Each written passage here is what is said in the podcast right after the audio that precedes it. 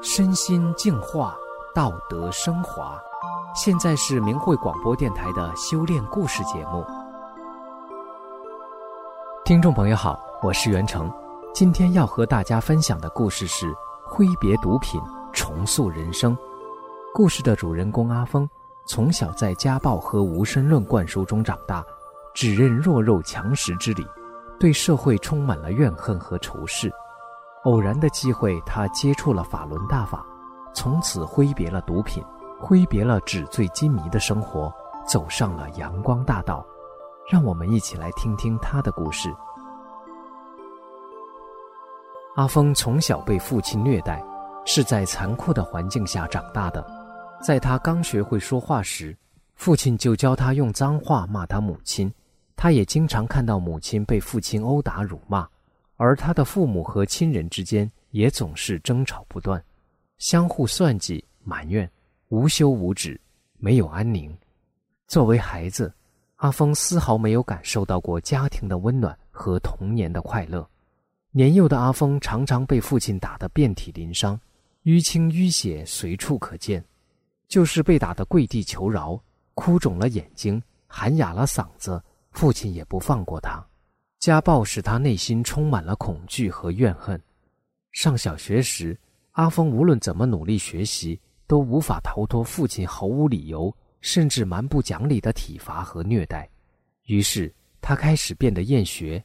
由于学习成绩下滑，引来了老师的不满和憎恶，老师便经常叫阿峰的父亲到学校来，当着他父亲的面，鼓动全班学生检举揭发他。父亲从不会顾及他的自尊，经常当着全班同学的面抽他耳光，将他从课桌椅上打倒在地，拳脚相加，拿椅子砸他。因此，他时常遭到同学的排挤、嘲讽、歧视和侮辱。所有的委屈和不公让阿峰备受煎熬，心灵极度扭曲。他对人生充满着困惑和无奈。对家庭和学校充满了仇恨和抱怨，他看不到生存的希望和生命未来的方向。因为活得很苦，阿峰很小便对人生有了追问。在他七八岁时，曾经问过母亲：“我从哪里来？将来到哪里去？”母亲说：“你从我肚子里来，将来老了会死，死后化成灰，什么都没有。”阿峰听了，内心感到无比的绝望和失落。抱怨母亲为什么要生他出来承受这种痛苦。后来学校老师带学生们观看了人类的起源是从猿猴进化而来的科教片后，阿峰便开始接受了“人死如灯灭”的说法。为了保护自己不再受到伤害，阿峰从上中学开始结交社会上比他年长的混混做朋友。他开始抽烟、喝酒、逃业、拉帮结派、打群架。成了问题少年，但当时的他却觉得很开心，因为至少不会再像以前那样被人欺负。相反，那些曾经欺负、伤害过他的人开始变得害怕他、敬畏他。阿峰第一次感到自己在世上终于有了站脚的地方。到了初二下半年学期，阿峰就被送进了攻读学校，在那里，同学们交流的话题充斥着暴力、色情。黑社会等内容，他被污染得很严重。阿峰初中毕业后辍学，进入了社会。他从事过许多行业，碰到过形形色色的人。所有人的价值观几乎都是一样，除了多赚钱，赚更多的钱，就是想着吃喝嫖赌，用更多更大的欲望来满足充实精神世界。阿峰也不例外。阿峰从十八岁开始嗑药吸毒。他生活在这种恶性循环中，变得越来越堕落。二零一零年，通过朋友转发的一条手机短信，阿峰获得了一个直连网站，从而了解到法轮功真相。当他第一次看到“九平共产党”时，很快被里面的内容所吸引、所震撼，并产生了疑问：为什么在一个所谓信息爆炸的时代，和一个号称信息发达的国家，却从来没能听到？看到过类似这样的报道呢？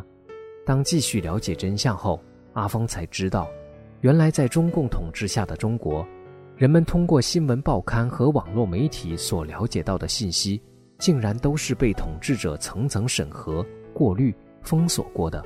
这不恰好说明了统治者有不可告人的事实真相需要隐藏吗？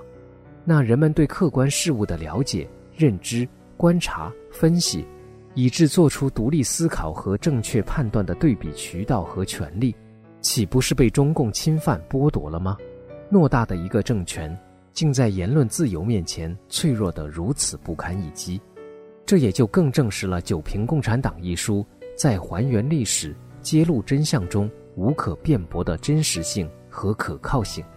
阿芳如梦初醒，原来自己竟然被欺骗愚弄了这么久。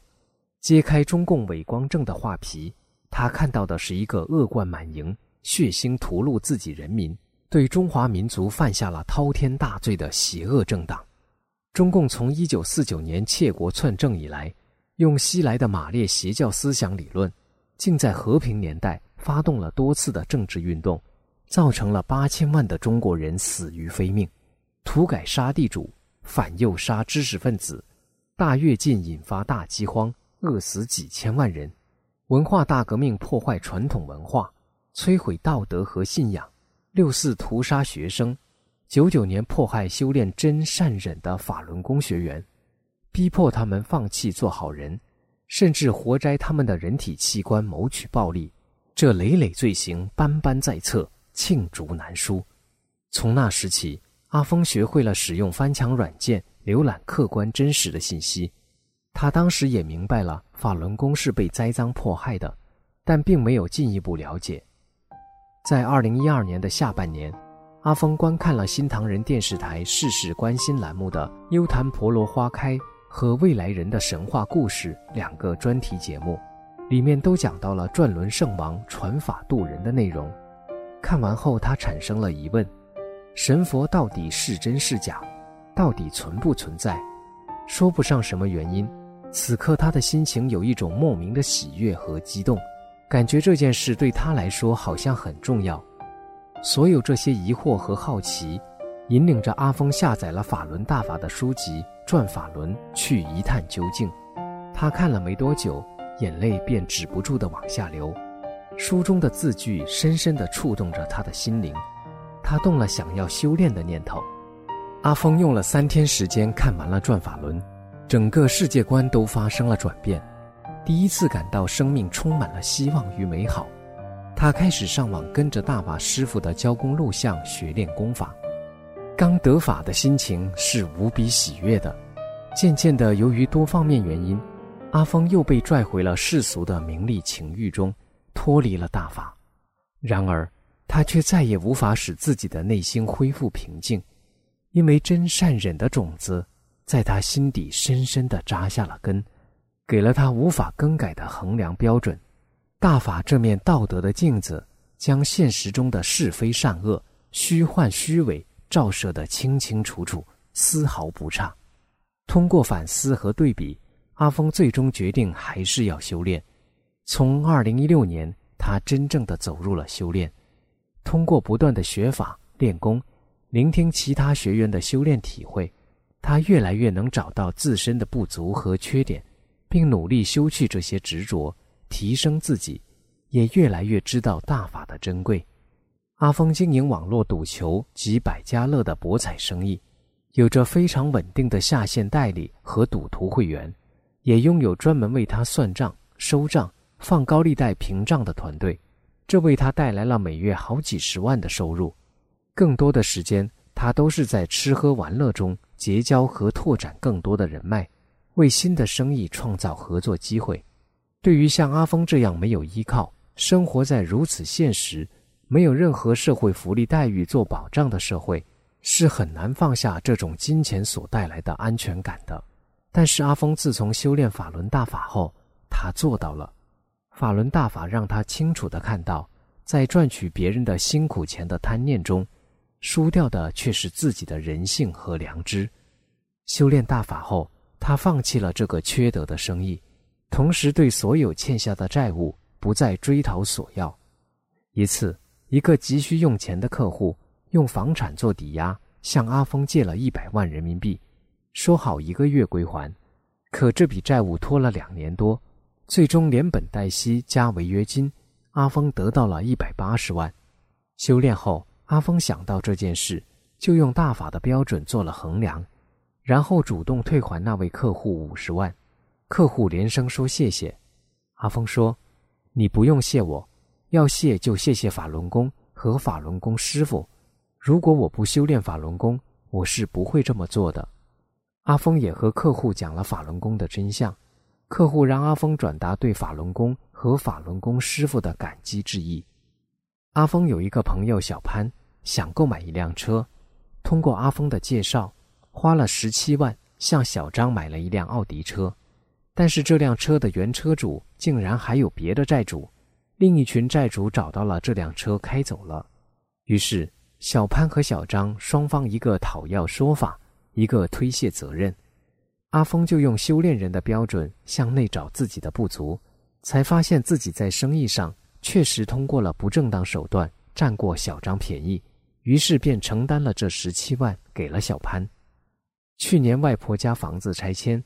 外婆要给阿峰房子和钱，想到自己是修炼人，考虑到会引起姨妈的情绪，阿峰便坦然谢绝了外婆的赠与。